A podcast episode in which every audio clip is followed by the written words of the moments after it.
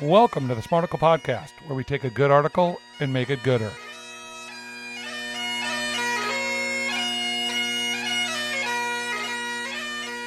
I know without a shadow of a doubt that you love today's post. I sprung this one on you. I know you do. I know you do, Brandon.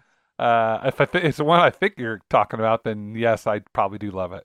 Ozempic can't fix what our culture has broken. The great yeah. Therese McMillan Cottom The fat article. comes to us via an opinion piece from the New York Times. Wow. Uh, well, t- it's Tressie, but uh, I don't know if that's how she pronounced it. But Tressie McMillan Cottom, she's she's definitely woke. There's no question that she's woke. I think she would say, yeah, I'm, I'm whatever that, however way we define woke. She's a uh, a feminist. She's an opinion writer. I think she's great. I think she's great. Why don't you just go ahead and call her a fat feminist woke person, She's- Brandon? No, I think she's a. She would admit that she's a little bit overweight and she struggles with weight. Why don't you just call her that? As somebody who also has struggled with weight, I can re- respect and appreciate Tressie and what she's saying here because I actually really liked.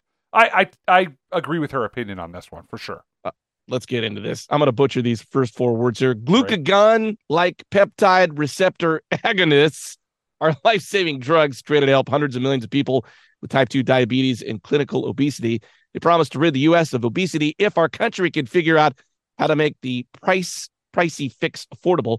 But these wonder drugs are also a shorthand for our coded language of shame, stigma, status, and bias around fatness.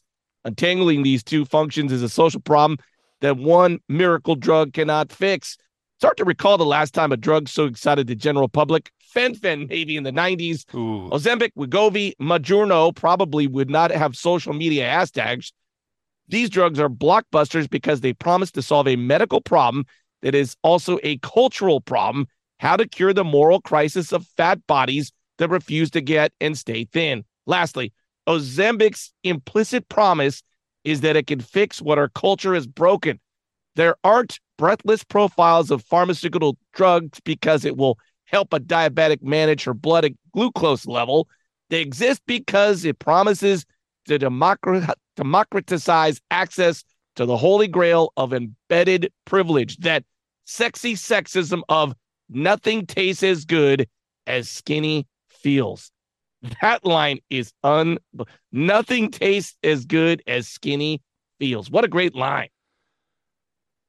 This is the most layered article for me we've ever done in terms Wow. of all the different levels of things in here that I could talk about where I Oh. could go with it. I went to uh, it's well documented on this show that I, I started a weight loss journey about a year and a half ago. I've I- you know I've obviously I, I wouldn't say I'm obese, although my doctor would, but I was definitely heavier than I'd ever been. And I was like, I, I don't feel good. I'm getting older. I got a young kid. I want to lose weight. So I went to one of these these fat camps. I paid all this money and it was horrible. It, it was a terrible. I wouldn't recommend them to anyone because they Wow. weren't doing anything you couldn't find on the internet. But what was interesting is when I went into them the very first time, you do these weigh-ins and everything. The very first thing that she did, this was probably I'd never heard of at this point. I'd never heard of Ozempic. Now everybody's heard of it. She said, "Hey, you know, there's this medicine called Ozempic that's showing a lot of success with weight loss.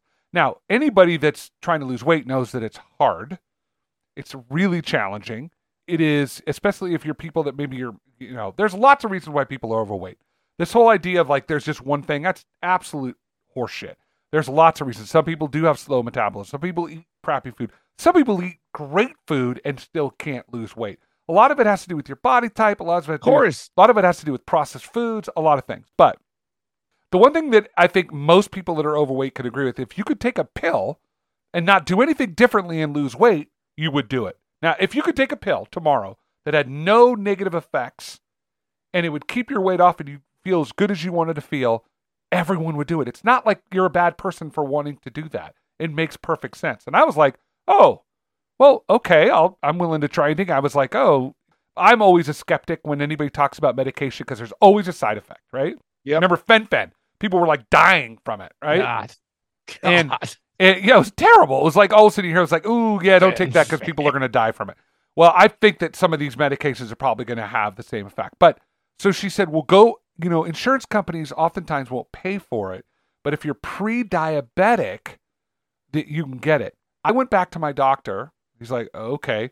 It was eighteen hundred dollars a month for Ozempic. I was like, uh, yeah, no. Uh, I'll do Weight Watchers for forty five bucks a month. It's not. I'm not doing Ozempic. And it, it was funny because I was technically pre-diabetic. Now she talks about it in this article, this definition of pre-diabetic that it didn't used to exist. And this doctor who was doing diabetes research came up with the term, basically saying, "Hey, these people are at risk. They don't have diabetes, but they're at risk it means that they have slightly elevated sugar levels." Well, what that did is it created a whole secondary medical industry of, oh, you're pre diabetic, better get you on something. Before they didn't do that. Before it was you were diabetic and then you went on to something. So she kind of talks about that in here and she talks about the whole pharmaceutical industry and how it works. But it's a really complicated thing. And by the way, the last point on that is that so who are the people that are going to be taking Ozempic if it's $2,000 a month? Rich, Rich people. people. And who have been Yeah. taking it? Rich people, movie stars, all those people are the ones taking Ozempic. I don't know if we can get all levels Ooh. in on this in 13 minutes. I don't think we can. But the bottom line, which I think she's hinting at, is if everybody can afford Ozempic, should we take it? And by the way, will they be serving Ozempic in, say, France? No, because they don't have the obesity problem in France because they don't eat like we eat in America. Well, they don't eat as much processed foods. I'm sure there are fat people in France for sure, but we have Not- a, we, right, but we have a broken culture without Yes. question. The thing, our wealth has created problems for us that other cultures don't deal with. That's Yes. ultimately what's going on here. So we are a very wealthy nation with a lot. Even our poor people are really fat because we can make cheap processed foods Yes. that they eat. So they go to eat this stuff and it makes them fat. Now, if you were a, as you like to go back to, if we were on the Serengeti, being fat was a benefit because you could, you would survive, out survive other people. But nobody was morbidly obese on the Serengeti. You know why? Because they would be killed by the animal who was chasing them. So there was probably always this balance of, you know, having enough weight on you to survive, but not having too much. Well, we're in a situation where we're sedentary. Yes. We, we drive everywhere. We don't walk. And we're talking about one of the things I remember living in Italy is I lived in a city where I walked everywhere. I lost 40 pounds the summer. Every summer I go there, I lose 40 pounds because all you did was walk. So my my question to you is are you happy that we America have invented this magical drug to reduce obesity or are you like oh great we came up with our magic pill to help all the fat people we created get thin Yeah, I don't. That's a great question. Honestly, you've asked a lot of bad questions over the years. oh dang it But I think this might be actually your most profound question because, on one side, I really feel for people that struggle with weight. It's hard, and there's Yes. a lot of health effects that Yes. happen from being overweight. I know I am as light as I've been in a long time, and I feel great. I sleep better.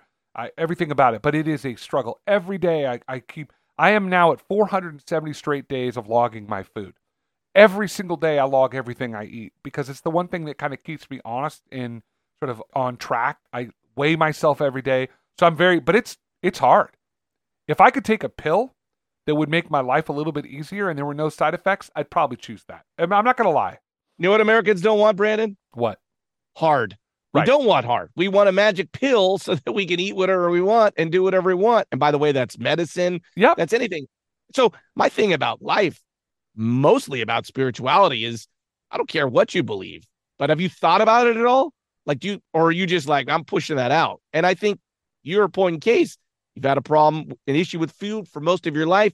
You're trying to figure it out, but that's not the majority of Americans. I can't say that tomorrow if Ozempic had been on the market for 10 years and was was cheap, I can't say I'm not going to lie and say I wouldn't do it because it I might. there should be no right or wrong on that. I'm not. I'm not Right. passing a judgment on people taking it or not. But I, I think I am. come to the I'm passing it on a judgment on people in Hollywood and rich people who really don't need it because nothing tastes as good as being thin. I mean, that's just an unhealthy way of looking at your body weight. I, I heard one a woman who's a, a child psychologist say that one of the ways she deals with talking with girls about uh, weight is she's look, everyone has fat on their body. We need fat on our body to survive. It's there's nothing wrong with having fat on your body. And I was like, oh, that's an interesting way of of putting it. We we recently had to have this discussion in our house because we had to medicate our youngest son because he was having major attention problems. And the big big argument between me and my wife was I kept saying, "Thank you very much. God made him this way."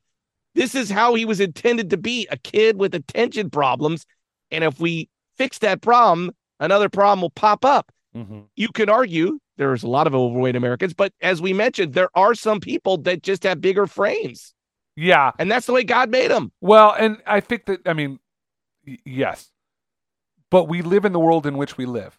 And your son lives in a world that doesn't isn't all excited about kids that That's, you literally are giving my wife's argument. no, and I, I, her- I I see both sides. I truly do. I truly see both sides of it. It's I I don't disagree with either one of you. I think that it's one of those things where it is just an incredibly challenging. We live in a world that 200 years ago was completely different than it is today.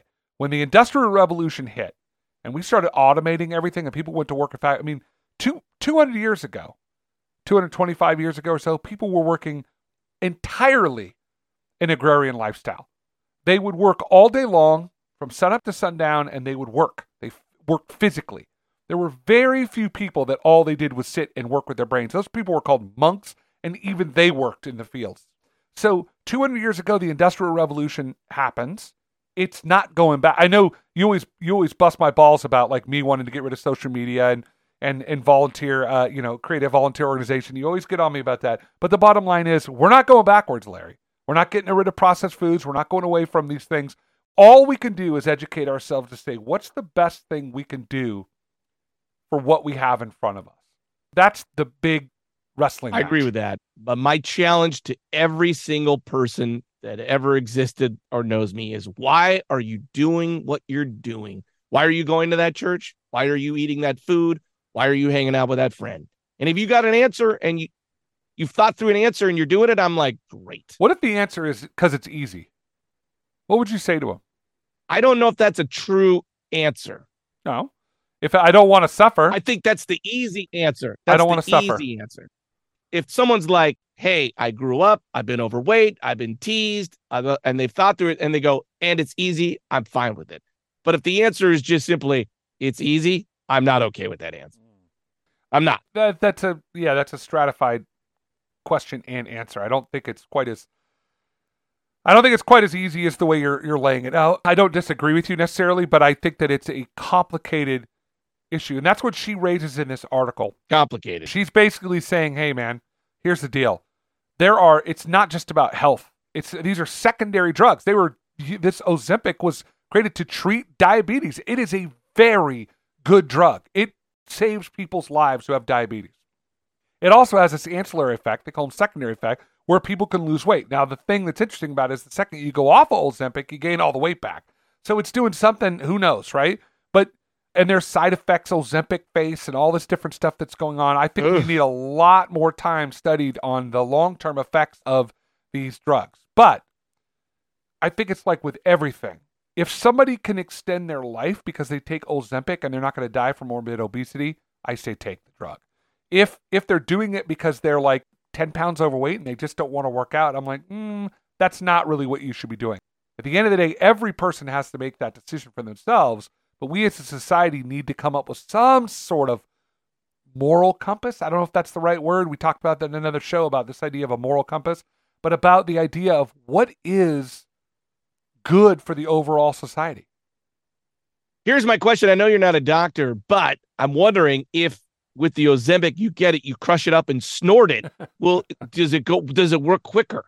I, maybe, Larry, I don't know. And of course, you're going to take everything down to its base level. And I'd like to thank you for doing that. But remember, people, if you are taking Ozempic or snorting Ozempic, or even if you're not, remember to subscribe to the show. Find us on the Leave a comment. Uh, uh, leave a comment. You've already found us on the podcast sites, but subscribe, leave a comment. It really helps us out. We really Write a appreciate review. it. Write a review. Yeah, reviews are really good. Write it on Apple.